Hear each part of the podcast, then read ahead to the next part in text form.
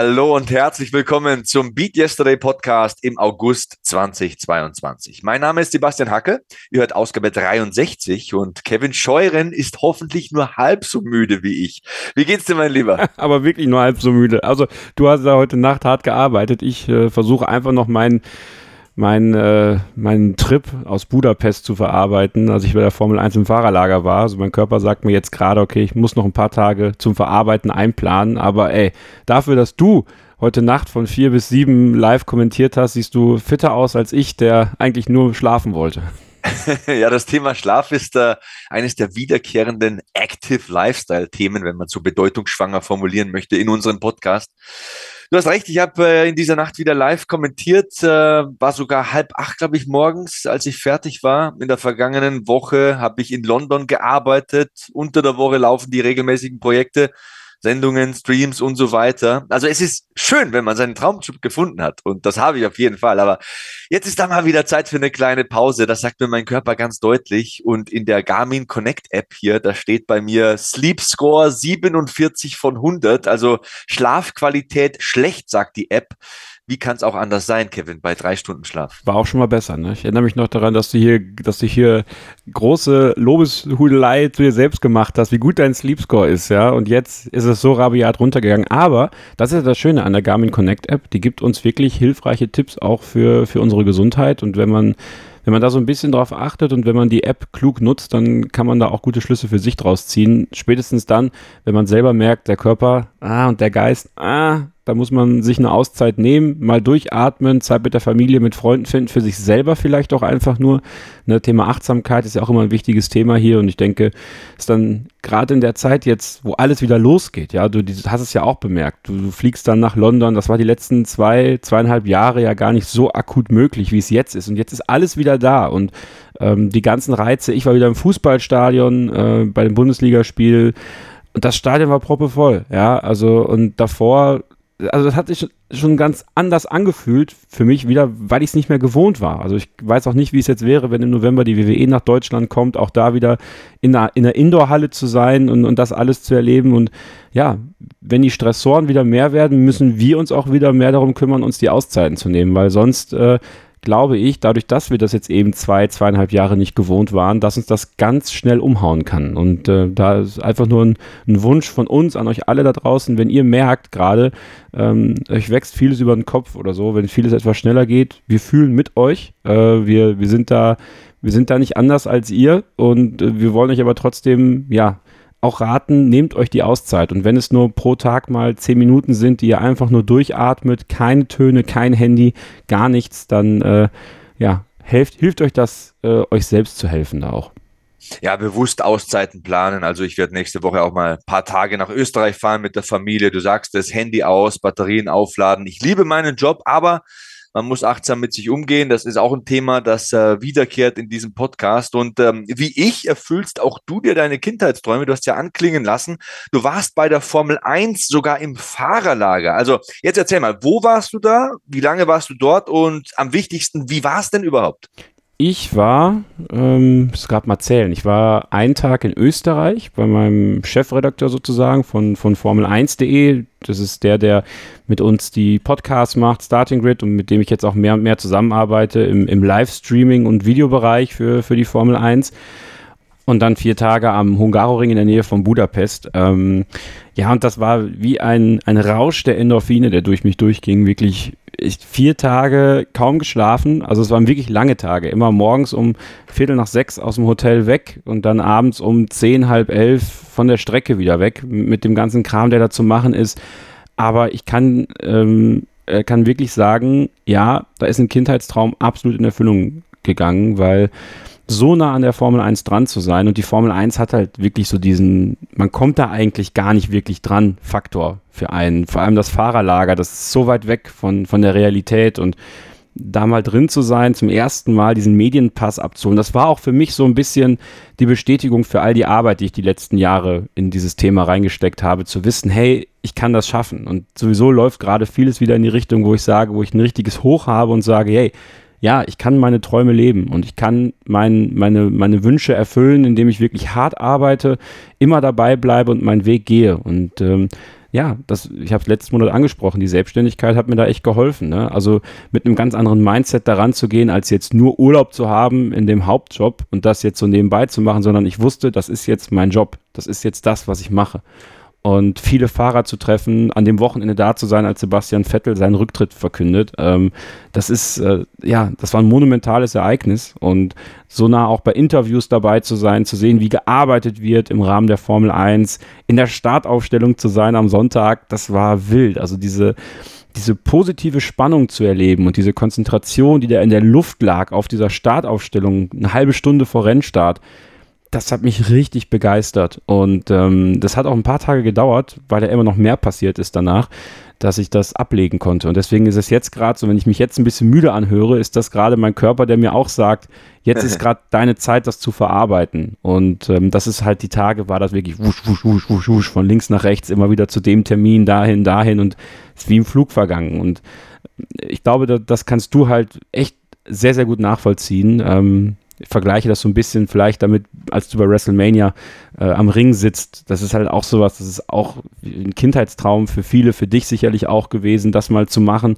Und das ging wahrscheinlich auch wie im Flug. Und dann hast du nach ein paar Tagen, denkst du nur noch drüber nach und dann kommen dir viele Erinnerungen hoch, was du da gemacht hast, was du erlebt hast. Und da schätze ich mich echt glücklich. Und ich bin total dankbar, dass mich Christian da mitgenommen hat, Christian Nimmervoll. Ähm, und ich glaube, es ist einfach auch sowas, manchmal ist es halt tatsächlich so, es braucht immer Leute, und er ist mein Mentor. Ich habe, das hört er ungern, aber er ist mein, mein Mentor in der Richtung, ähm, die einen auch unterstützen. Äh, das kann auf dieser Ebene sein, das gibt es aber auch im normalen Leben. Das gibt es in der, wenn dein Meister in deinem Handwerksbetrieb dich unter die Fittiche nimmt und dir die Tricks zeigt, die er vielleicht nicht jedem zeigt und dir den Weg zeigen kann, da auch in seine Fußstapfen zu treten. Ähm, das versuchen unsere Eltern ja auch zu machen mit uns. Und deswegen, das war der Hammer. Das war das geilste Wochenende meines Lebens, ungelogen. Ähm, das, äh, das war besonders und das wird noch lange, lange in meinem Kopf, äh, in meinem Herzen und ich habe mir auch so eine, habe auch viele Selfies gemacht tatsächlich. Also er hat mich auch ange, angeheizt, das zu machen. Ich durfte auch den Fan rauslassen, nicht nur musste mich da nicht zurückhalten, im Gegenteil. Und viele fanden das, ich, auch ganz gut in der Formel 1, dass da jemand ist, der das auch noch in Anführungsstrichen so der mit diesen glänzenden Augen da durchläuft, weil es halt doch was Besonderes ist. Und äh, ich mache mir dann hierfür zu Hause so ganz oldschool so einen Rahmen fertig mit vielen Erinnerungsfotos und der, der Akkreditierung und sowas. Das rahme ich dann schön ein, weil es ist so, für mich ist das so der Startschuss in dieses Leben, was ich so gern haben wollte. Und ich hoffe, dass das noch ganz, ganz weit geht und äh, auch noch vielleicht in viele andere Bereiche reinführt. Also das war schon, das war richtig besonders. Ja, Mann, das ist doch Beat Yesterday. Ähm, heute sprechen wir mit dem äh, Schauspieler und Moderator Daniel Buder über das Thema Golf. Da glänzen äh, Daniels Augen, wenn er über dieses Thema spricht. Der Mann ist 45 Jahre alt, wurde in Kronberg im Taunus geboren und äh, für mich sehr interessant, weil wir erstens noch nie über Golf gesprochen haben und weil ich zweitens, abgesehen von Minigolf, noch nie selbst gespielt habe. Aber hey, wer weiß, vielleicht beißt mich ja doch noch der Golfkäfer sozusagen. Äh, wie sieht's bei dir aus, Kevin? Hast du schon mal Golf gespielt? Ja, ich äh, war tatsächlich vor rund einem Monat, anderthalb Monate mit meinem besten Freund äh, in der Heimat bei seinem Golfclub. Er hat mich einfach mal gefragt, ob ich Lust hätte, das zu machen. Wir machen das hin und wieder mal. Das kann ich auch jedem empfehlen, der vielleicht ein bisschen in Entfernung mit seinem besten Freund lebt. So einen besten Freundtag. Also ich habe zwei, zwei beste Freunde. Mit dem einen gehe ich öfter Kart fahren zum Beispiel dann und mit dem anderen, der hat Golf vorgeschlagen. Und ich, also ich fand das schon immer ganz faszinierend, aber es war halt so, auch das wieder so fern von mir, so, weil denkt man so, ja, das ist voll der Bonzensport und sowas und bla.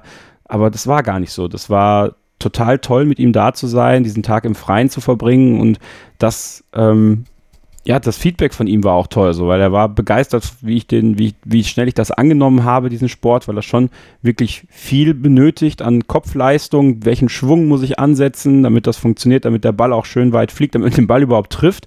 Ähm, und das hat mir echt viel Spaß gemacht. Und ich überlege tatsächlich, das auch weiter zu forcieren, weil ähm, was, was da ganz toll ist und das ist auch was, was ich auf jeden Fall ähm, gleich fragen möchte im Interview. Also ich werde es fragen, wir haben das schon aufgenommen vorher, aber ich wollte jetzt mal so tun, als ob. Ähm, das hat was Medit Meditatives für mich. Und ähm, das würde ich gerne auch von, oder das habe ich von, äh, von unserem Interviewpartner heute auch versucht rauszubekommen, weil er das nachvollziehen konnte, weil das hat mein bester Freund so umschrieben. Und äh, also mir hat es sehr viel Spaß gemacht und ich hoffe, dass ich da bald weiter äh, anknüpfen kann. Also, dann ohne weitere Umschweife. Wir begeistern uns heute für das Thema Golf mit Schauspieler Daniel Buder. Let's go.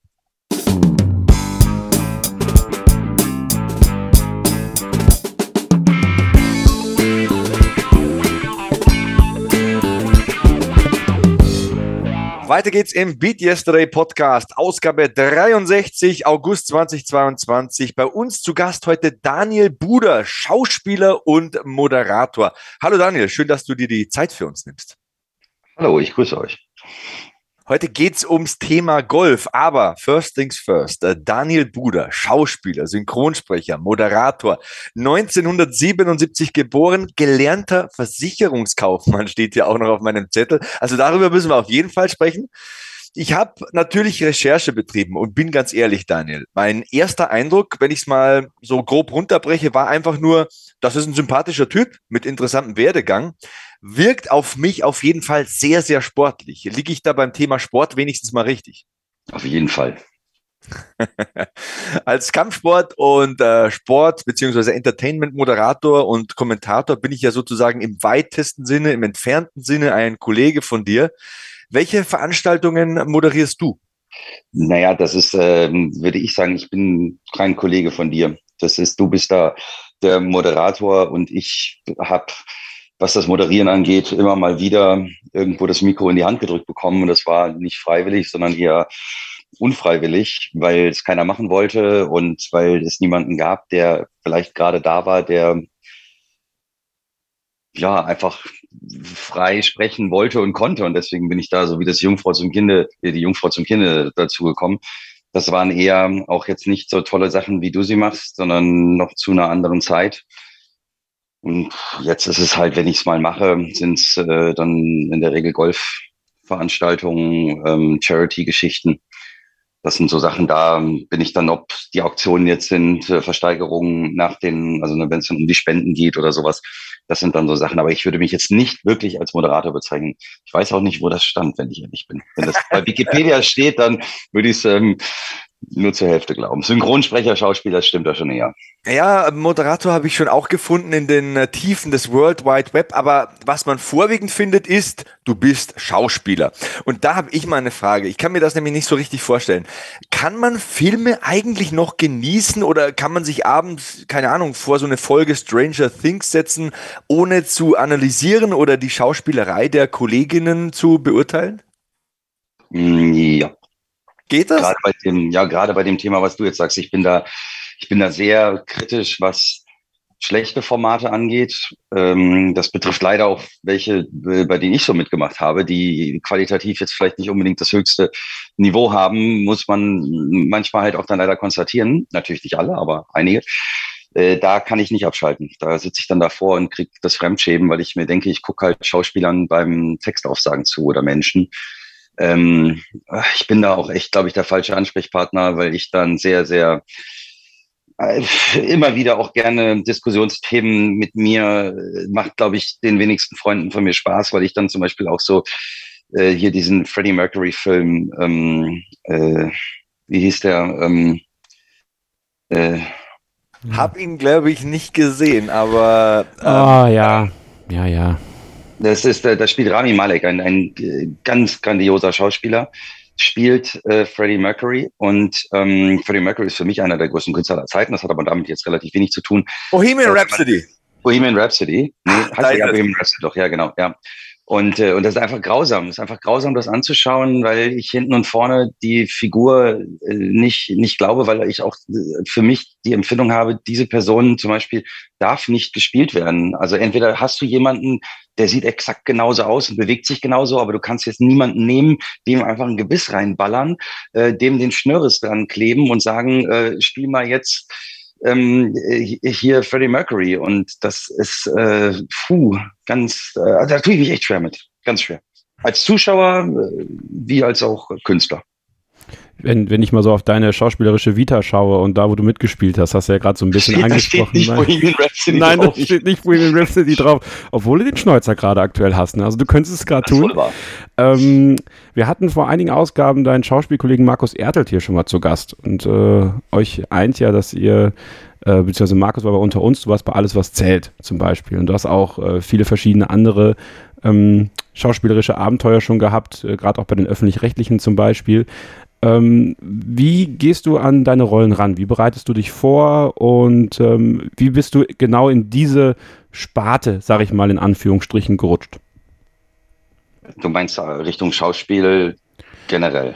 Richtung Schauspiel generell und dann vor allem wieder halt dieses Fernsehschauspiel-Genre Richtung, ähm, ja, sagen wir mal, Romantikfilm teilweise, also so eine Pilcher zum Beispiel, oder eben auch Daily Soap für dich zustande gekommen ist. Ähm, äh, ja, das sind sehr gute Fragen. Ähm, ich fange mal an mit überhaupt der Vorbereitung, finde ich eine saukoole Frage, äh, denn das hat, also hat sich bei mir gewandelt im Laufe der Zeit. Ich habe anfangs ähm, versucht, die Rolle wirklich, ja, ich sag mal, auf mich draufzusetzen, zu antizipieren und die Rolle zu werden. Ähm, und habe dann aber auch gerade durch das ähm, Daily Business äh, gemerkt, dass das du musst andere Lösungen finden für andere Formate, weil das unglaublich schwer ist und zeitintensiv und das beim Daily Business gar nicht möglich ist, das oder wahrscheinlich nur sehr schwer möglich ist, dann musst du wahrscheinlich, äh, also mir ist es nicht so gut gelungen ähm, und habe das dann gewandelt durch einen ähm, Kollegen, den Matthias Bayer, der ähm, sehr gutes Coaching macht ähm, und auch jetzt wirklich so Größen, ob es jetzt Barek und wie sie alle heißen, betreut. Ähm, und mit dem habe ich zusammen gedreht und der sagte dann hier, da können wir, glaube ich, mal auch zusammenarbeiten, weil er auch von der Schauspielseite kommt. Und dann hat er mit mir ähm, angefangen, Coachings zu machen und das hat wirklich sehr viel gebracht, weil ich mich dann den Rollen anders annähern konnte und auch den Texten anders annähern konnte ähm, nämlich von der, ähm, ich sag mal, praktischen Seite einer Analyse, nicht von dem Überstülpen einer Rolle, sondern der praktischen Seite einer Analyse einer Szene gekommen bin und dadurch sich dann die Rolle erschlossen hat. Was mir dann wesentlich leichter gefallen ist, muss ich sagen, das dann auch zu adaptieren in den jeweiligen Szenen. Und ähm, die äh, oder der zweite Teil der Frage ist ähm, ja ich muss gestehen, ich bin da so ehrlich, ich hätte natürlich gerne Kino gemacht. Oder, na gut, man sagt ja sowieso, äh, kann ja noch kommen, ne? aber ähm, das wäre so mein, mein Wunsch gewesen. Ähm, und ich bin dann leider immer auch so in den, in den Castings, auch von ähm, größeren Projekten, relativ knapp gescheitert oft, ähm, was vielen Schauspielern so geht, weil du hast natürlich immer nur eine Rolle, die es werden kann. Es gibt immer nur einen, der es sein kann. Und habe da oft den kürzeren ziehen müssen. Äh, und dann hast du dann auch das Glück, dass du dann trotzdem ähm, für gewisse Formate, so Schwiegermutters Liebling hat ganz gut funktioniert immer, ob es jetzt Traumschiff, Pilcher ähm, war, bei alles was zählt, durfte ich dann zum ersten Mal wirklich so die Seite wechseln und den smarten und netten Bösewicht spielen. Ähm, das hat mir persönlich sehr viel Spaß gemacht. Das war auch ein ganz cooler Wechsel. Allerdings muss ich auch sagen, habe ich ähm, dann auch das Format, das tägliche Drehen nach anderthalb Jahren, dass ich das gemacht habe, freiwillig beendet, weil das doch schon auch echt ein, ja, es ist einfach krass. Also das, da hört dann auch irgendwann auf, das Ganze wirklich Spaß zu machen, wenn du dieses, ähm, ja, diese, diese, dieses abliefern musst. Und du hast nicht mal, du kannst nicht mal durchatmen, du kannst nicht mehr durchschnaufen. Wir reden immer noch von Kunst. Ne? Wir reden ja immer noch von, von ähm, etwas spüren, fühlen, darstellen. Und das ist echt was, was auch unter Umständen Zeit braucht. Und das geht halt bei einer täglichen Serie gar nicht. Also unmöglich. Noch eine Anschlussfrage dazu, Sebastian, Entschuldigung. Ähm, hier im Beat Yesterday Podcast, was Sebastian und ich ganz gerne machen, ist über Achtsamkeit zu sprechen und darüber, wie man auch mit Enttäuschung umgeht. Und wenn du sagst, ja. du hast in vielen Castings, wo du gerne Rolle XY gehabt hättest, den kürzeren gezogen. Ähm, wie hat dich das mental beeinflusst? Äh, wie lange hast du gebraucht, um sowas auch mal wegzustecken? Was waren da so dein, dein Handwerkszeug, um das auch wegzustecken und dann zu sagen, ja, okay, scheiß drauf, ich gehe dann ins nächste Casting und versuch's halt nochmal und steck nicht den Sand in den Kopf. Den Sand in den Kopf? Oder äh, den, Kopf, den Kopf in den Sand. Sand. Es war ein Lothar Matthäus, glaube ich. Es war ein Lothar Matthäus, genau. Ich habe gestern zu viel Bundesliga geguckt. Da war zu viel Lothar Matthäus auf einmal für mich. Der war weg. Der war gut. Der war richtig gut. Ja, Mailand oder Madrid, Hauptsache Italien. Das war aber der liebe Andreas Möller. Das war Andreas Möller, ja. ja. Äh, ich halte es immer noch mit Willi Ente Lippens, der die gelbe Karte vom Schiri bekommt. Äh, und äh, der Schiri sagt, ich verwarne Ihnen und Willi Ente Lippens gibt ihm die Hand und sagt, ich bedanke Sie und kriegt die rote Karte. Also wir zwei sind schon ein tolles Trio, aber jetzt genug mit den Filmen. Ja. nee, aber, aber, ich würde ich würd gerne noch die Frage beantworten. Genau, wissen, genau, genau. Wie, wie mit Enttäuschung umgegangen wird, weil Erik Meyer sagte eins, nichts ist scheißer als Platz zwei und das jetzt auch noch einzubringen. Das, ähm, ja, äh, nicht so scheiße als Platz zwei. Wenn du jetzt aber den Platz zwei dir erarbeitest in einem Prozess, wo du deinen Beruf ausüben kannst, ähm, ist es beschissen, aber du hast deinen Beruf ausgeübt und hast damit Geld verdient. Als Schauspieler hast du Platz zwei und du hast nichts. Du fährst wieder vom Verlierer. Du bist der erste Verlierer und du hast nicht mal deinen Beruf ausüben können. Also du hast nicht mal du konntest dich zeigen in einem Casting und äh, irgendjemand oder irgendwer oder irgendwas hat dann in der, dunklen Kammer in der Redaktionssitzung äh, entschieden, dass du es nicht bist. So läuft es ab. Erfährst du dann meistens zwei Wochen später, weil wenn du gerade im Finale warst, müssen dann erstmal die vertraglichen Details mit der Nummer eins geklärt werden, bis du dann als Nummer zwei erfährst, dass du es nicht bist. Ähm, und dann wartest du und wartest du und hältst es dir offen und bleibst da dran. Und ich bin ja, ich bin, äh, ich bin als Sportler aufgewachsen. Ich bin Wettkampftyp und ich brauche den Wettkampf tatsächlich. Ähm, und äh, das ist, ähm, also ich laufe sehr viel und sehr gerne und äh, das waren für mich auch immer die direkten Challenges, waren das, die mich immer begeistert haben und die mich auch herausgefordert haben und so nichts damit zu tun haben zu können, also keine Leistung abliefern zu können, die messbar ist, hat mich immer sehr ähm, beschäftigt, sehr ähm, mitgenommen. Äh, dann kommen natürlich die ganzen Veranstaltungen dazu, die ganzen, wo du dich immer zeigen musst, die Filmfeste, die ganzen Partys, wo dann natürlich die Redakteure, die Produzenten, äh, so die kommen teilweise von der Uni, ähm, was ja nicht schlecht sein muss, ne? Mal vorweg. Es muss nicht schlecht sein, da können trotzdem qualitativ gute Leute dabei sein. Aber da kommen BWL-Studenten, die ähm, sowas gar nicht gemacht haben in der Richtung und haben dann bei RTL oder bei Pro7 Sat 1, wem auch immer, ZDF äh, mit einem äh, Praktikum mal angefangen und sind dann jetzt, weil es halt eben einfach die Stelle brauchten oder weil die Stelle da war, sind sie auf einmal ähm, Redakteur für ein Serienformat oder was weiß ich was und haben einfach nur eigentlich gar keine Vorbildung im klassischen Sinne und entscheiden dann über sein oder nicht sein. Und das es gibt natürlich auch grandiose Leute da, das will ich gar nicht in Frage stellen. Ne? Das ist einfach, es gibt die, die die Grätsche geht da sehr weit auseinander. Und ich habe dann für mich, deswegen ist das ein geiles Thema mit Achtsamkeit, mit Enttäuschung und dem ganzen Thema, habe dann für mich, als ich vor zweieinhalb Jahren Vater geworden bin oder als die Kleine unterwegs war vor drei Jahren, dann für mich entschieden, dass ich einen, ähm, einen Turnaround brauche, äh, dass ich mich unabhängig mache davon, dass ich das nicht mehr kann und will und habe mich auf meine Leidenschaft Golfen besonnen und habe da drin in dem Bereich eine Firma gegründet, und angefangen, meinen Kollegen und Kolleginnen aus dem Bereich Schauspiel, Musik, Influenzen, äh, Sport, ähm, also mit Reichweite in den sozialen Medien das Golfen beizubringen in Events.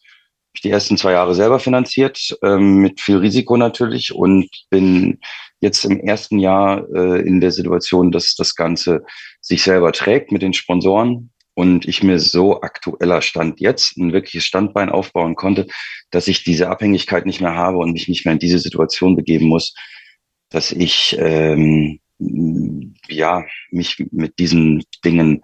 Das macht nur Spaß, wenn du Erfolg hast. Das muss man ganz ehrlich sagen. Es macht nur Spaß, wenn du ähm, auch als ähm, Sieger hervorgehst oder zumindest auch mal die großen Dinger gewinnst oder ein großes Ding gewinnst.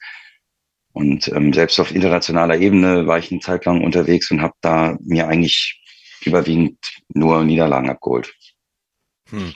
Also das ist schon eine gute Steilvorlage. Der Ball liegt schon auf dem Elferpunkt zum Thema Golf. Das ist ja unser Zentrum heute in diesem Gespräch. Aber ich möchte da trotzdem aus eigenem Interesse noch ein bisschen nachbohren. Wie schwierig ist das, diesen subjektiven Entscheidungen teilweise fachfremder Menschen unterworfen zu sein? Du sagst, ich will die Nummer eins sein, ich will diese Rolle haben, ich möchte das tun irgendwie. Und dann sitzt da jemand, der vielleicht gar nicht so viel Ahnung hat von dem, was du da machst und wie viel du da investiert hast an Blut, Schweiß, Tränen und äh, ja, sonstigen Energien. Wie schwierig ist das dann zu akzeptieren, dass der dann sagt ja oder nein, vielleicht aus irgendeinem unerfindlichen Grund? Das oder die, es kann ja auch eine Frau sein. Sind überwiegend Frauen, würde ich sagen, in dem Bereich tätig. Ähm, bei den meisten schlecht bezahlte Stellen. Und das ist wirklich echt. Das ist, und dann, dann, das ist wirklich auch teilweise so ein Ding, das ist äh, Wahnsinn, was da auch in der Branche überwiegend junge äh, Damen in den Assistant-Redaktionsstellen äh, und dann ähm, die die Männer, das ist auch so eine Schieflage. Die Männer sind dann in den höheren Funktionen wie so oft in vielen Positionen. Ob es jetzt Redaktion, Produktion ist oder so. Klar gibt es da auch Männer, ganz klar, aber das ist auch, ähm, aber es ist wieder ein anderes Thema. Das geht auch in eine ganz andere Richtung. Gleichberechtigung am Set und so weiter sind auch so Themen. Äh, ist, äh, ja. Ähm, man muss auch nicht immer alles erleben. muss auch nicht immer über alles. Und, ähm, Ne? Aber ähm, ja, das ist schwer. Ist schwer, ähm, weil man die Kontrolle abgibt, weil man es nicht mehr in der eigenen Hand hat. Ich habe äh, dazu eine, versuche ich eine kurz zu haltende Anekdote. Letztes Jahr Gramontana äh, Omega Masters äh, Pro Am. Das ist äh, Golfturnier, Profi-Golfturnier, European Tour. Und da spielst du als Amateur mit ähm, äh, Profis zusammen. Und da war ich dank unserem Sponsor vom Golfcamp, Jay Lindeberg, war ich äh, als, als Amateur dort präsent und durfte in einem Flight spielen mit einem Profi, Jay Fährmann, ähm, also Johannes Fährmann, äh, aus den USA, holländische Wurzeln, äh, lange in Schaffhausen gelebt, weil seine Frau, jetzige Frau, ähm, Volleyballerin äh, ist und in Schaffhausen Volleyball-Bundesliga gespielt, äh, nee, was, äh, Schweiz, glaube ich, doch, ja, Schweiz-Bundesliga, im Volleyball gespielt hat. Und ähm, der war quasi mein Flightpartner. Und der hatte gerade kurz vorher sein erstes, äh, Mitte 20 gewesen, 26, glaube ich, 27, hatte gerade sein erstes ähm, European Tour Turnier gewonnen. Als Golfer kämpfst du auch immer sehr darum, äh, irgendwie dabei bleiben zu können, wegen den Preisgeldern und so weiter.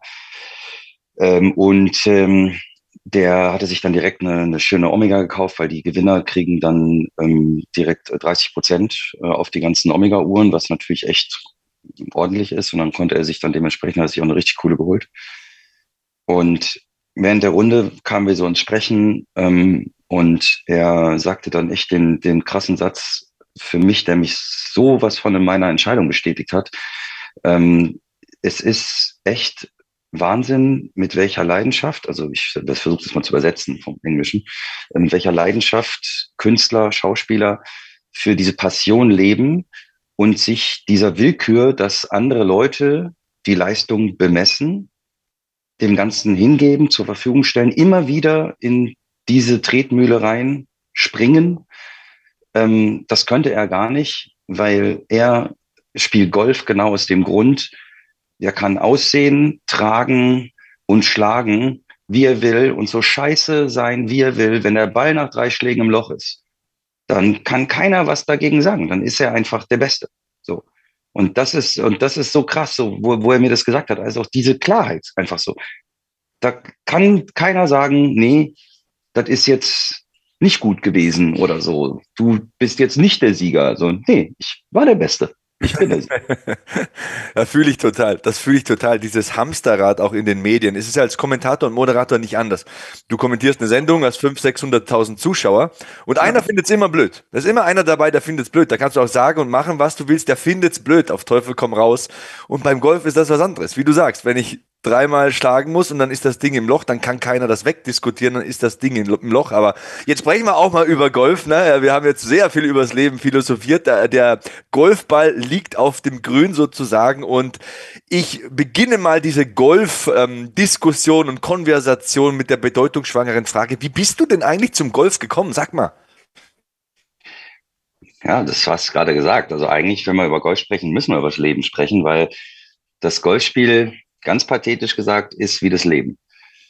Ähm, denn, also zum einen, ich bin dazugekommen, ich hatte aus diversen Gründen in 2010 einen Burnout, der in eine Not-OP gipfelte. Der Burnout wusste ich am Anfang nicht. Ich hatte krasse Magenkrämpfe zwei Tage lang noch in der WG gewohnt und mein Mitbewohner hat dann irgendwann nach zwei Tagen den Notarzt gerufen, weil ich halt einfach mich nicht mehr bewegen konnte und auch nicht mehr wirklich ansprechbar war. Und dann äh, ging es direkt ins Krankenhaus. Die dachten, äh, Krämpfe, die dachten der Magen irgendwie wäre was durchgebrochen und haben mich direkt aufgeschnitten. Und zwar dann glücklicherweise nur eine fortgeschrittene Dünndarmentzündung und jetzt nichts äh, Schlimmeres, wo schon durch gewesen wäre. Und das äh, ja ist quasi so mein Hallo wach gewesen, dass ähm, ich irgendwas ändern muss in meinem Leben. Ähm, und da habe ich dann angefangen, Golf zu spielen. Und dann habe ich geguckt, was kann ich machen? Was macht mir vielleicht Freude? Was interessiert mich? Und dann habe ich mir online bei Groupon einen Platzreifekurs geschossen, bin dahin marschiert, habe die Platzreife gemacht und habe angefangen zu golfen. Mein bester Freund, also der hat mich äh, vor ein paar Wochen zum Golfen zum ersten Mal mitgenommen und das hat mir auf Anhieb extrem gut gefallen. Wir, wir waren da zusammen auf dieser Golfanlage, er konnte mich mitnehmen in, sein, in seinen Club und äh, er hat mich irgendwann, weil ich ihn gefragt habe, so was begeistert dich so am Golfen, hat er gesagt, das ist, das ist mein persönliches Yoga. Golfen ist, ist mein persönliches Yoga, weil ich mit der, in der Natur bin, ich habe Ruhe, ich muss mich auf mich konzentrieren, weil ich muss konzentriert sein, um den Ball richtig zu schlagen. Würdest du da mitgehen? Ist das sowas, so, sowas ähnliches wie Yoga, Meditatives für dich? Zu 100 Prozent. Yoga und Golf harmoniert tatsächlich sogar wunderbar, weil durch Yoga du auch nochmal eine andere Beweglichkeit, Tiefe und Konzentrationsfähigkeit bekommst. Also im Körper die Beweglichkeit und nochmal eine ganz andere Konzentration äh, in dir zu ruhen, dich auf den Ball, auf dich in dem Moment des Schlages zu konzentrieren, wo äh, dir so viele tausend Sachen durch den Kopf gehen. Ich meine, du hast es ja dann selber erfahren, wenn du am Ball stehst, was da dein Kopf alles macht, weil es ist halt so, Golf ist der Sport, bei dem werden nach dem Stabhochsprung die meisten Muskelgruppen im Körper angesprochen. Und dazu kommt halt eben dann immer noch das, was zwischen den Ohren sitzt. Das ist nämlich einfach mal 80 Prozent des Ganzen, was den Schlag ausmacht. Und ähm, ich würde sogar so weit gehen, deswegen habe ich gerade gesagt, Golf ist wie das Leben. Ähm, du 18 Loch spielst du normal. 18 Loch ist eine Strecke von viereinhalb Stunden, sagen wir mal. Da gehst du zwischen, kommt auf den Platz an, zwischen sieben und zwölf Kilometer, würde ich jetzt mal sagen, grob läufst du. Und ähm, bergauf, bergab. Das heißt, du hast natürlich auch dementsprechend eine plus Konzentration, die Zeit, du musst irgendwas zu dir nehmen, in der Regel an Nahrung, Flüssigkeit. Das heißt, du verbringst eine gewisse Zeit dort mit Menschen, ähm, mit denen du im Flight spielst. Es ist zum Teil natürlich auch dann sehr kommunikativ, wenn du dann unter Umständen neue Leute dadurch kennenlernst, äh, auch horizont erweiternd unter Umständen. Und äh, dann kommt natürlich auch das dazu, dass du mit Niederlagen umgehen musst. Du hast dann, du hast den einen Schlag ins Grün, liegst da mit zwei Schlägen beim Paar fünf vom Grün, jetzt kommt ein 50-Meter-Chip. Ähm, es kommt, es kommt der Schlag, äh, den, den, den kann ich, den kenne ich, den habe ich schon hunderttausend Mal gemacht. Und äh, du machst den Schlag und du hackst den Boden und der Ball hoppelt drei Meter weit. Äh, du stehst dann da und denkst dir, das kann ja jetzt nicht wahr sein. Das ist doch genau das, was ich eigentlich die ganze Zeit trainiert habe, was ich kann, was genau mein Ding ist. Ähm, oder du versemmelst ein Loch komplett und spielst dann statt einer fünf auf einem Paar fünf, spielst du einen acht oder neun oder zehn, ähm, wo du dann auch sagst, was ist denn da jetzt los? Warum zerbrezelt mich jetzt so? Was ist in meinem Spiel passiert? Und dann dich wieder aufzurappeln das vielleicht einmal drei, vier Löcher zu haben und nicht genau zu wissen, warum. Und dann nicht wieder aufzurappeln und zu sagen, nee, nee, es geht weiter. Es ist jetzt, das war jetzt mal ein Tal, es gibt wieder den Berg, es gibt wieder den Aussichtspunkt, es geht wieder nach oben. Und das dann immer wieder auch drin zu haben, kannst du sehr das Positive Mindset trainieren, kannst sehr viel an dir und mit dir arbeiten. Das sind immer wieder neue Situationen, die sich dir auf dem Golfplatz stellen, die du dann, wenn du ein bisschen quer denkst, im Leben wiederfindest. Ich mag es, wie du über Golf sprichst. Also du hast gesagt, es ist wie Yoga, es ist kommunikativ, es ist natürlich Sport. Also da klingt sehr viel Leidenschaft mit. Du sprichst auch über Mindset. Was bedeutet dir der Sport Golf? Sehr viel. Gibt mir sehr viel. Also, da, also boah, was, da kann ich das ganz kurz beantworten, ist eigentlich sehr viel. Ähm, das ist etwas, das kannst du mit Jung, mit Alt, das kannst du über Generationen machen mit deiner Familie. Äh, das ist etwas, was, was keine Behinderung kennt, kein, kein Alter kennt, ähm, was keine Rassen- und Klassentrennung kennen sollte, was nicht immer und überall gelebt wird, aber was schon was ist, was man wirklich, also ich bin jetzt auch mit dem Golfcamp dran, dass ich versuche natürlich äh, auch vermehrt ähm, die jungen Mädels zum Golfen zu bringen, dass auch nicht mehr das so eine Männerdomäne ist, was ich auch gerade im Schauspiel das Thema hatte. Ähm, einfach, dass es ausgeglichener ist, dass du auch im, im Sport dann ähm, da wirklich sagen kannst, so es sind nicht mehr äh, keine Ahnung, 80 Prozent ähm, über 55 und äh, davon 65 Prozent bis 70 Prozent Männer. Das ist dann schon echt so ein bisschen schräg. ja. Hattest du so einen Mentor oder jemanden, der dich an die Hand genommen hat? Äh, kurz gesagt, wie hast du Golfen gelernt? Und wer hat es dir gelernt? Wie, wie ich gerade gesagt habe, ich bin mit einem Platzreifekurs hingegangen, hatte da einen Trainer, dann der, der den Platzreifekurs, das waren zehn Mann. Ähm, mit einem von da, damals habe ich immer noch Kontakt. Ähm, und ähm, wir sind auch immer noch beim Golfen, also sind immer noch dabei. Ähm, also da gab es keinen kein Mentor für mich. Ich habe dann eine Pause eingelegt. Ich habe dann irgendwann durch das Drehen bedingt, durch die täglichen Serien ähm, und auch dann bisschen die Freude daran verloren, weil es an meinem Spiel haperte, weil auch dann die Vielseitigkeit der Möglichkeiten mir so ein bisschen fehlte, ähm, zu wissen, was kann ich überhaupt noch machen. Also außer Spielen gehen, gibt es noch irgendwelche anderen Anknüpfungspunkte. Äh, ich war nirgendwo so richtig zu Hause in einem Club, so deswegen war so ein Vagabund eher im Golfbereich. Das ist nie gut. Und äh, da habe ich äh, dreieinhalb Jahre oder so das habe ich aufgehört und dann hat mich äh, ein Bekannter ähm, wieder zum Golfen gebracht. Der hat mich dann so quasi aus diesem Dornröschenschlaf geweckt und hat mich wieder zurückgebracht, hat den Ehrgeiz wieder in mir geweckt. Dann fingen die ganzen Sachen an. Dann habe ich es irgendwann, wie gesagt, als, als, äh, als zweite Standbeinmöglichkeit gesehen. Und ähm, jetzt geht es so weit, dass ich äh, auch gerade eine App in Entwicklung habe, wo ich versuche, diese Lust, die mir verloren gegangen ist an der Variation des Spiels, den Leuten, die in der gleichen Situation sind, eben zu geben, also die Lust zu geben und nicht den, diese Lustlosigkeit und diese Ratlosigkeit, wo, was kann ich machen, wo kann ich hin. Was ich, also, beim, was, was ich bei meinem ersten Mal auf dem Golfplatz bemerkt habe, Golf hat ja immer so diesen, ja, diesen elitären äh, Wisch irgendwie von außen bekommen. Ne? Dabei fand ich das total faszinierend, in diesem Golfverein einfach so viele verschiedene Menschen zu sehen, die halt in Anführungsstrichen ganz normal waren und man einfach ja diese Leidenschaft für diesen Sport gemerkt hat. Ähm, ich bin jetzt auch dabei, äh, mir einen Platzreifekurs zu besorgen. Ist gar nicht mal so einfach und, und auch gar nicht mal so preiswert, muss man sagen. Ist halt einfach so. Also es geht schon. Wir haben hier bei uns tatsächlich in der Ecke einen, wenn man äh, im Umkreis von 20 Kilometern wohnt, dann darf man den Platzreifekurs sogar umsonst machen. Da muss man halt dann okay. schauen. Das ist, ja, das ist wirklich cool. Ich wohne 21 Kilometer weg. Ich hoffe, Sie geben mir den 1 Kilometer Kulanz. Ähm, was war für dich im Lernprozess äh, des Sports das Schwierigste zu lernen und wie lange hat das für dich gedauert, dass du gesagt hast, so ja, jetzt jetzt beherrsche ich den Sport. Also das gibt mir so ein bisschen auch Input zu sagen, okay, wie geduldig muss ich sein, weil ich neige zur Ungeduld, was, was sowas angeht. Ich möchte sowas immer sehr schnell, sehr gut können. Super, dass du das sagst. Wirklich. Kürzester Golferwitz, ich kann's. also Ist kann man es eigentlich nie wirklich, oder wie? Nein. Okay. Nicht, weil die Profis würden behaupten, dass sie es können. Golfen ist eben genau ein Spiel der Demut. Und du wirst immer wieder Geduld lernst du dort. Das ist das Geile. Ungeduldige Menschen lernen dort Patience. Du lernst dort ruhig zu sein, runterzukommen. Du musst in gewissen Situationen warten. Du kannst gewisse Sachen nicht direkt wieder ungeschehen machen oder nochmal machen, sondern du musst dann gewisse Zeit zum Beispiel im Flight warten, bis du wieder dran bist mit deinem Schlag beispielsweise. Und ähm, Golf ist ein, ist wirklich ein, ist einfach ein geiler Sport. Es ist echt wirklich Wahnsinn.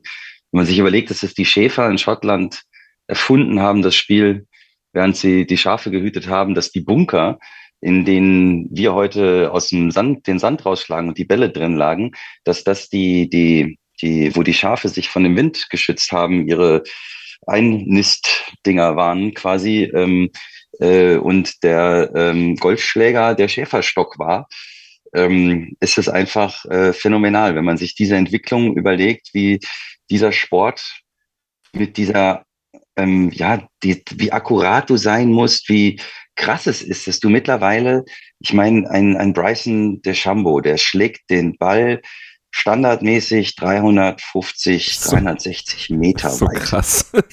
Geradeaus.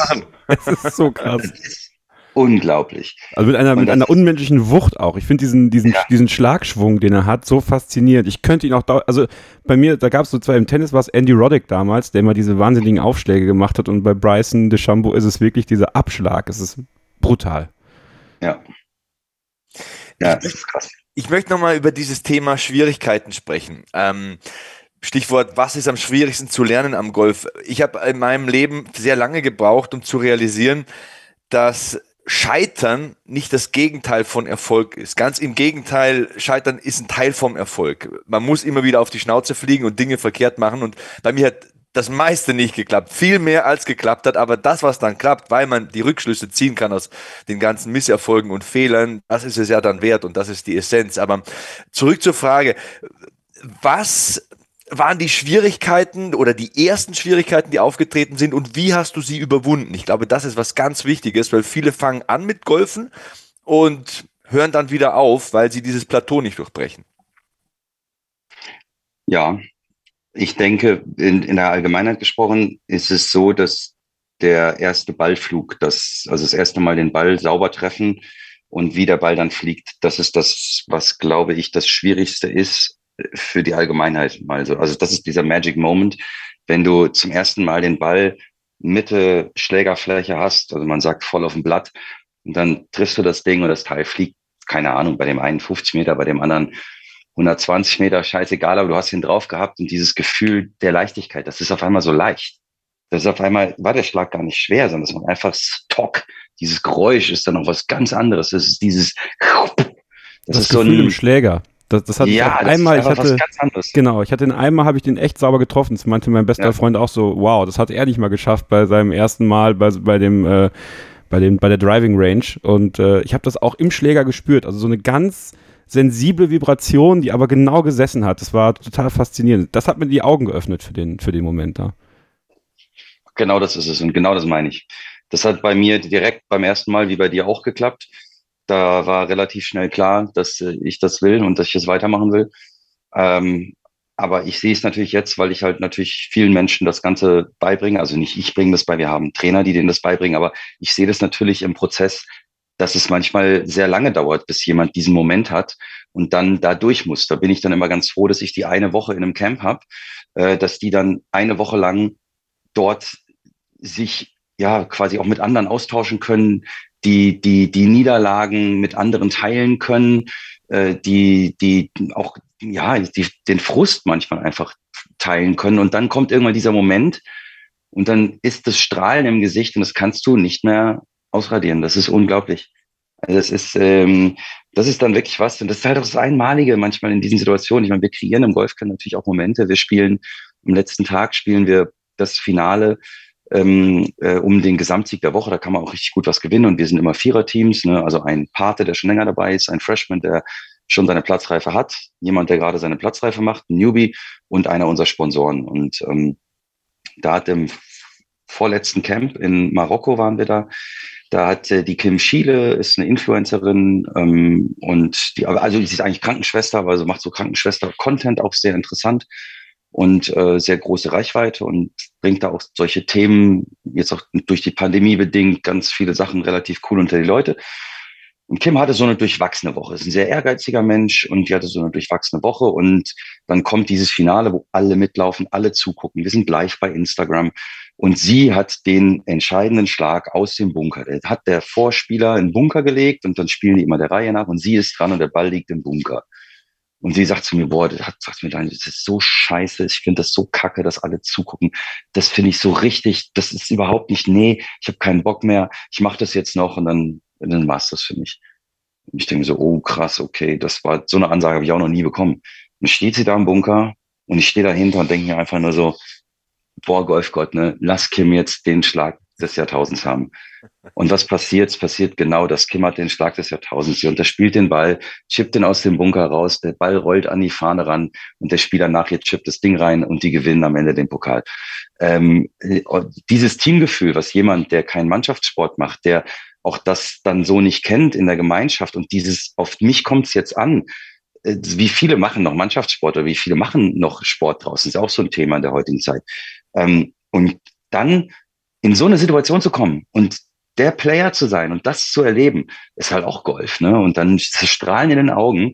Kim ist, glaube ich, zwei bis dreimal die Woche auf dem Golfplatz aktuell, ist komplett addicted zu dem Sport, passt super rein, ist wirklich mittlerweile eine ganz krasse ähm, ja, Ambassadorin dessen, was wir da tun mag das Bild, das wir hier zeichnen. Also du hast ja immer wieder gesagt, Golf ist wie das Leben und äh, wir haben über Mindset gesprochen, über deinen Weg auch, ähm, diesen Platzreifekurs irgendwie per äh, Groupon und dann den äh, Start, den du reingelegt hast und was du draus gemacht hast. Was ich immer wieder gehört habe, ist das Wort Geduld. Ich bin super ungeduldiger Mensch und äh, am liebsten sind mir so Sportarten wie Krafttraining oder wo man einfach nur ballern kann, ne? weil ich da halt äh, meine Stärken ausleben kann. Wie wichtig ist diese Engelsgeduld beim Golf? Sag mir nicht, dass das unwichtig ist, bitte. Lüg mich nicht an. äh, ähm, ist es wichtig? das ist sehr, sehr wichtig, oder? Ja. Du stehst da stundenlang, du gehst Kilometer weit, du haust mal einen daneben und so weiter. Du, du kannst doch einfach nicht mit dir dann so hart ins Gericht gehen. Du musst cool bleiben und musst einfach weitermachen. Ja, du musst einfach weitermachen. Das ist ja das, was ich vorhin probiert habe zu beschreiben, diese, diese, ähm, wie das Leben quasi. Du nimmst eine Niederlage, hast dann natürlich aber wieder die Chance, es zu ändern, wie im Leben natürlich auch. Ne? Du gehst weiter, das Leben geht ja auch weiter, es bleibt nicht stehen, es geht weiter und dann gehst du, und das ist auch das Entscheidende, und das ist beim Golfen zum Beispiel das Geile. Das ist so, ich kann, da, kann euch da Sachen erzählen, das ist echt Wahnsinn. Du siehst einen Golfplatz. Und ähm, ich meine, du hast jetzt gerade mit dem Golfen angefangen und du siehst den Golfplatz, siehst ihn von der Driving Range, dann siehst du den Platz. Dann gehst du das erste Mal auf den Platz und spielst Bahn 1. Dann spielst du Bahn 1. Da denkst du schon, ach, das ist aber schön hier. Manchmal, sind natürlich Golfplätze, sind in den Bergen, am Meer mit tollen Aussichten. Spielst du Bahn 1, dann kommst du auf den Abschlag von der 2, der ist aber dann nicht in die Richtung, wie du eben gespielt hast, sondern dann drehst du dich so rum und hast auf einmal erhöht, niedrig, was auch immer, einen komplett neuen Blick, eine komplett neue Bahn. Jede Bahn für sich hat ein eigenes ein eigenes Muster, ein eigenes Design äh, mit neuen Ausblicken, wo du eigentlich auf jeder Bahn wieder immer wieder aufs Neue von der Schönheit der Natur, des Platzes, des Designs und natürlich auch äh, dann wiederum der, der, der, der Raffinesse des, des Designers, der wer auch immer diesen Golfplatz gebaut hat. Also jede ähm, Bahn hat so ein Eigenleben sozusagen. Jede Bahn, jede Bahn. Und das ist unglaublich. Das ist so, so toll, so genial. Und so ist das Leben ja auch. So ist das Leben. Wenn du Würdest du stehen bleiben auf Bahn 1, würdest du niemals mehr Bahn 2 spielen. Dann passiert auch nichts Neues. Dann kriegst du auch keine neue Perspektive. Gehst du aber auf Bahn 2 und sagst, ja, ich muss ja bis zu 18 zu Ende spielen. Gehst du auf Bahn 2 und hast auf einmal eine komplett neue Perspektive, machst einen neuen Schlag und der Schlag ist vielleicht wieder scheiße. So, dann hast du aber dann vielleicht auf Bahn 3 die nächste Chance, wo du sagen kannst, und jetzt, bam, und auf einmal, und dann passiert was mit dir, und dann entstehen Dinge, und so kommst du dann sukzessive weiter, und so ist das, wie du es gerade gesagt hast, wie im Leben eigentlich, du versuchst ja auch während den 18 doch aus den Fehlern, die du vorgemacht hast, zu lernen. Hm. Kommen wir mal zu ganz faktischen und den eher langweiligeren Fragen, aber das wird sicher viele interessieren, die das Thema Golf ein bisschen angespitzt hat. Äh, Thema Equipment. Wie stellt man sein Material zusammen? Was braucht man am Anfang unbedingt?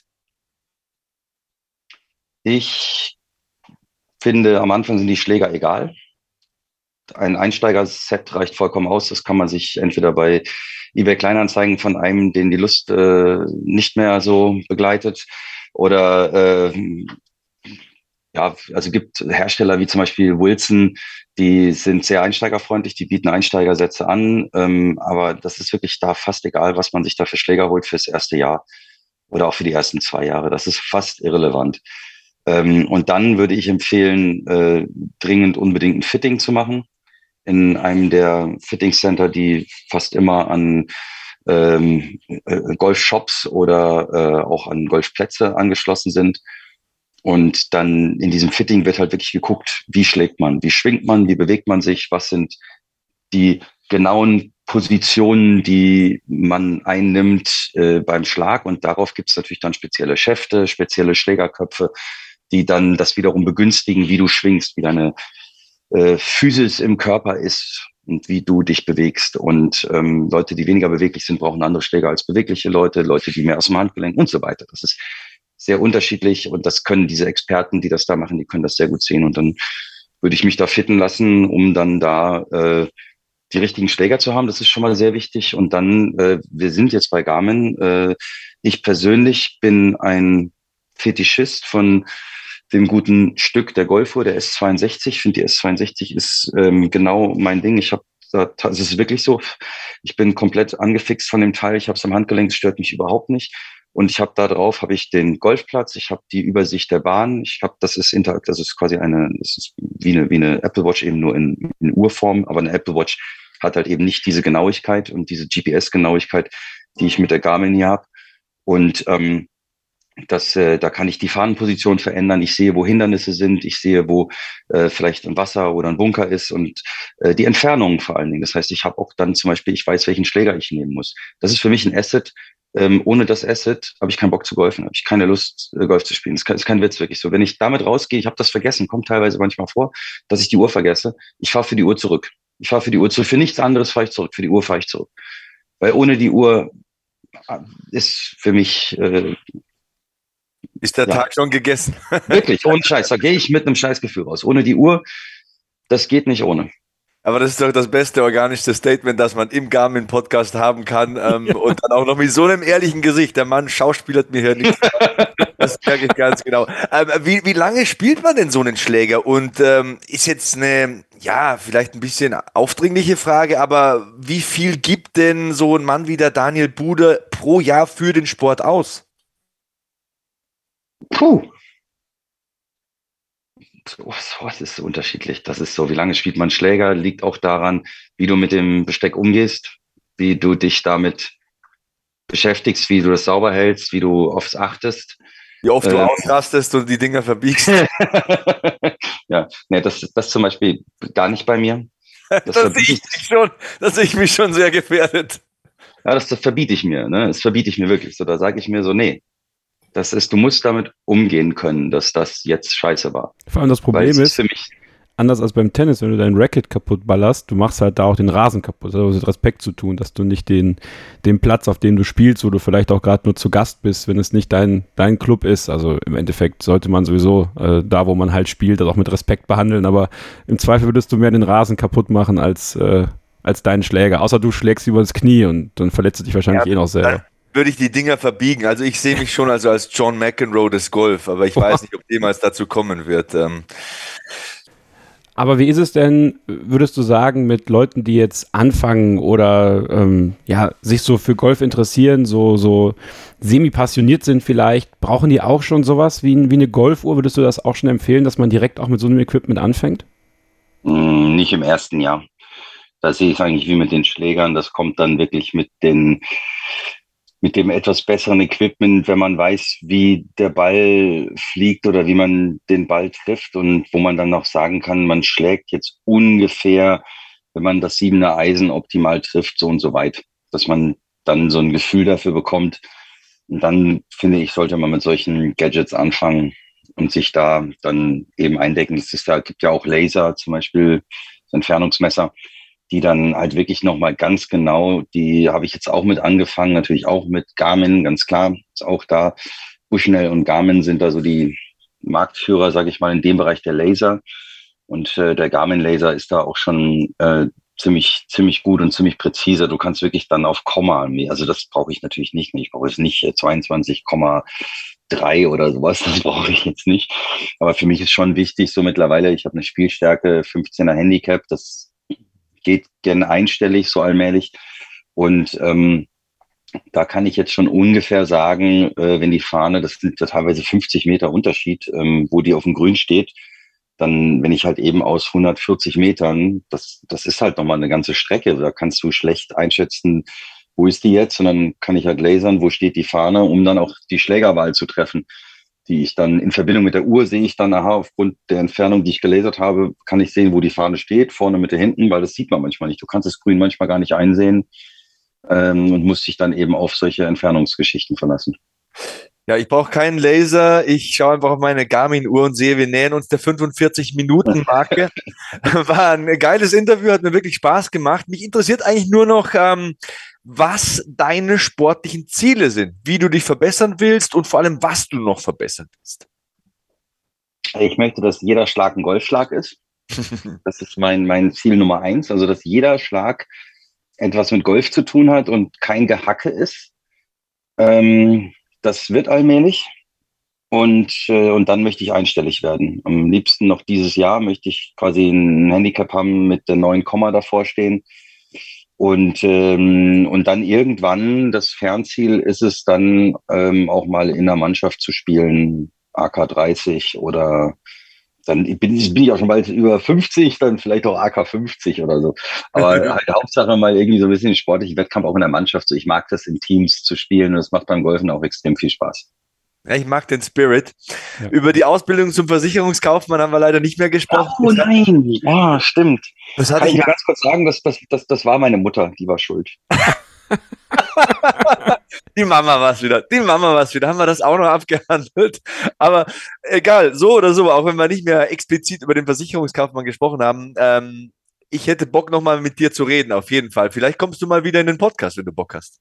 Sehr, sehr gerne. Du. Wir haben ja bisher nur an der Oberfläche gekratzt. Ich war ja auch noch Animateur und äh oh, also, also jetzt, also jetzt, äh, da ist muss Teil zwei folgen. Ich glaube, du bist verhaftet. Das müssen wir mal an anderer Stelle nochmal aufgreifen hier. Ja, wir können ja auch gerne, gerne machen und auch gerne über das Golfcamp vielleicht auch das ein oder andere Wort verlieren, nochmal in der Richtung, weil das ist ja nun wirklich meine Passion. Ja, ja, jederzeit. Also die Tür ist immer offen. Ich glaube, du sagst es. Wir haben an der Oberfläche gekratzt, aber den richtigen Eispickel müssen wir nochmal rausholen und in die Tiefe gehen. Ich sage, Daniel, vielen Dank. Pass auf jeden Fall auf dich auf und äh, bis zum nächsten Mal. Danke euch.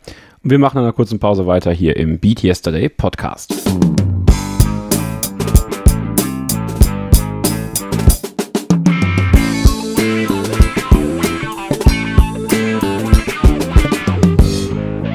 Das war Daniel Buder über seine Golfleidenschaft. Hat mir sehr gefallen, dieses Gespräch. Wenn es euch auch gefallen hat, hinterlasst eine Bewertung bei Apple Podcasts oder bei Spotify. Da haben wir mittlerweile 14 positive Bewertungen. Das freut uns natürlich. Das motiviert uns. Kontaktiert uns auch in den sozialen Medien. Sebastian Hackel und Kevin Scheuren bei Twitter at Sebastian Hackel ebenfalls bei Instagram. Her mit eurem Feedback, den Anregungen, den Wünschen, den Beiträgen, den Gastwünschen vielleicht. Wen sollen wir denn in der Zukunft interviewen? Schreibt uns das gerne. Und ja, Kevin, vielleicht fassen wir das Ganze nochmal ein bisschen zusammen. War ja durchaus inspirierend, dieses Gespräch mit Daniel, der da sagt, er ist zum Golf gekommen, weil er 2010 diesen Burnout hatte, diese Dünndarmentzündung, ähm, total fertig war und da eine Ablenkung auch gesucht hat, ein neues Ziel in seinem Leben, was ihm Spaß macht. Und er sagt, Golf ist wie das Leben. Das fand ich ein sehr spannendes Zitat. Das fand ich auch spannend, weil ähm, er hat das ja noch so ein bisschen ausschraffiert, das Ganze, und das hat dann sehr viel Sinn ergeben. Also ich durfte ja noch nicht auf den Platz, als ich Golf spielen war. Du brauchst ja diese Platzreife, damit du auch wirklich auf den Platz darfst. Was ich aber total toll fand, und ich glaube, dass da kann sich jeder so ein bisschen bisschen selber mal abklopfen, ob er das auch macht oder ob sie das auch macht, ist diese neuen Perspektiven zu lernen. Dass jede Bahn, die wir betreten, eine neue Perspektive bietet. Egal, ob wir in einem Gespräch sind mit Menschen oder ob wir gerade eine neue Tätigkeit gehen oder ob wir gerade was Neues lernen, eine Sprache zum Beispiel. Und so ist es beim Golf tatsächlich auch. Ne? Jede Bahn ist anders, jede Bahn hat ihre besonderen Hindernisse und ähm, da diesen Sport als, als ja, mit dem Leben zu vergleichen, das fand ich total spannend und ähm, je mehr ich darüber nachdenke, wirklich, wirklich treffend. Auch toll fand ich Golf, der Sport der Demut, weil man immer mit dem, mit dem Scheitern rechnen muss. Ja, man kann immer mal wirklich alles verhunzen und sein ganzes, sein, sein ganzes Spiel ja, eigentlich kaputt machen, in, indem man vielleicht mit dem Kopf nicht ganz dabei ist und das mit diesen Enttäuschungen umzugehen. Und ich glaube, das ist halt auch was, ähm, was, was vielen, auch mir immer noch schwerfällt, mit Enttäuschung umzugehen. Enttäuschung einfach so abzuhaken und zu sagen, okay, ja, da muss ich halt drei Löcher beziehungsweise drei Herausforderungen weitermachen, bis ich wieder auf einem positiven bin. das, äh, das, das nötigte mir schon echt Respekt ab. Und ich fand die Bilder, die er da gezeichnet hat, sehr, sehr nachvollziehbar. Und hätte ich jetzt zum Thema Golf so nicht gesehen, bevor wir mit Daniel gesprochen haben. Aber das fand ich schon ganz, ganz weitsichtig und sehr inspirierend. Ja, sehr facettenreich, dieser Sport. Ja. Golf, äh, Yoga ähnlich, haben wir erfahren, sehr kommunikativ, man spricht mit Leuten, man erweitert seinen Horizont. Es ist auch Leidenschaft, es ist natürlich auch Sport an sich, also man marschiert Kilometer weit, man ist den ganzen Tag unterwegs, man bringt eine körperliche Leistung auch, also wir haben erfahren, sehr viele Muskeln werden da angesprochen, mit die meisten, wenn man alle Sportarten insgesamt sieht. Und auch seinen Einstieg ins Golf fand ich durchaus witzig, also so einen Platzreifekurs mit einem Gutschein zu machen, einfach mal so aus Interesse Interesse und dann eine Leidenschaft draus zu machen, diese Geduld zu entwickeln, dabei zu sein, Schwierigkeiten zu überwinden. Ähm, das war alles ähm, relativ spannend und auch die ganzen praktischen Hinweise. Also, dass man sich durchaus so ein Fitting geben sollte, dass man sich beraten lassen sollte, welche Schläger brauche ich, was bin ich für ein Typ, was bin ich für ein Körpertyp, was ist für mich geeignet. Und dann sogar so in die Mikro-Makro-Ebene mal reingeschaut, wo er sagt, fand ich super. Wirklich cool für unseren Podcast. Ohne meine Garmin-Uhr gehe ich einfach nicht auf den Platz. Das ist mal ein Statement, das ist eine Ansage. Absolut. Und ähm, ich finde, das sozusagen so zu wissen, spricht ja auch davon, dass man einfach schon schon, schon weit gekommen ist mit sich selber und das halt sich auch eingesteht, ne? dass man halt dieses technische Hilfsmittel, in dem Fall war das ja die S62, seine Golfuhr, die er von Garmin benutzt, dass die einfach ein wichtiger Partner sein kann. Äh, genauso wie andere Garmin-Sportuhren für viele von euch da draußen, das wissen wir ja. Und das sehen wir auch mit allen von euch, die sich mit uns über Garmin Connect verbinden, was ihr sehr, sehr gerne machen könnt. Also sucht uns da einfach und äh, verbindet euch da mit uns, Sebastian Hackel, Kevin Scheuren ähm, dass ja viele von euch auch, und das kann man ja sehen, viele verschiedene Uhren benutzen für verschiedene Sportarten. Das finde ich total faszinierend, weil ähm, das zeigt natürlich auch diese Stärken, die diese Uhren mit sich bringen. Und die können dann wirklich wichtige Daten, wichtige, wichtige Hilfestellung für uns auch liefern, ähm, um, unser sportliche, um unsere sportlichen Ziele noch besser zu erreichen. Deswegen äh, finde ich das cool, wenn er das so offen sagt und ähm, ja, dementsprechend auch dann handelt und dann gerne auch mal den Weg zurück macht nach Hause, wenn die Uhr zu Hause liegen geblieben ist. Ja, apropos Uhr, Kevin, das ist ein gutes Stichwort. Wir müssen, glaube ich, schön langsam zum Ende kommen. Auf meiner Uhr stehen 4700 Schritte zu Buche und es ist halb sieben Uhr abends. Also ich glaube, ich werde heute noch die Laufschuhe schnüren. Und ich blicke mit Freude auf die nächsten Ausgaben. Das war heute wieder cool. Wir haben einen Menschen kennengelernt, der am Anfang nicht so sicher wirkte, der uns anfangs, glaube ich, noch nicht so hundertprozentig vertraut hat, aber zu dem wir einen coolen Draht aufgebaut haben und ein äh, nettes Gespräch entwickelt haben mit sehr vielen Learnings. Und ich mag es einfach, mit Menschen solche Energien herzustellen, auch nicht nur hier im Podcast. In zwei Wochen, da kommentiere ich zum Beispiel wieder mit Andreas Kanyotakis, den wir auch schon im Podcast zu Gast hatten. Ähm, Im September fliege ich zu einer Stadionshow nach Cardiff, über 70.000 Zuschauer. Ey, das Leben ist gut. Und ich glaube, im September haben wir wieder einiges zu berichten. Ich freue mich drauf, Sebastian. Ich äh, finde, das war auch ein, ein schönes, schönes Bild nochmal zum Abschluss für uns alle, ähm, dass wir uns manchmal, glaube ich, auch auf Menschen einlassen müssen, auch wenn sie zuerst mal nicht das Gefühl uns geben können oder wollen, dass sie interessiert an uns sind oder dass, dass sie uns, also dass wir sie interessieren. Aber wenn wir dann merken, diese, dieser erste Knack, wenn der Panzer gebrochen ist und man dann so hinter die Fassade schaut, das kann dann doch ganz schön sein. Vielen Dank an Daniel Buder, vielen Dank an euch alle fürs Zuhören in diesem Monat. Vielen Dank an dich, Sebastian. Und äh, ich würde sagen, wir hören uns im September hier wieder im Beat Yesterday Podcast. Abonniert uns, rezensiert uns, bewertet uns bei Spotify, Apple Podcast und wo auch immer ihr eure Podcasts hört. Und ja, ich würde mal sagen, wie immer beenden wir diesen Podcast mit unserem Spruch: Stay hungry, stay positive and beat yesterday.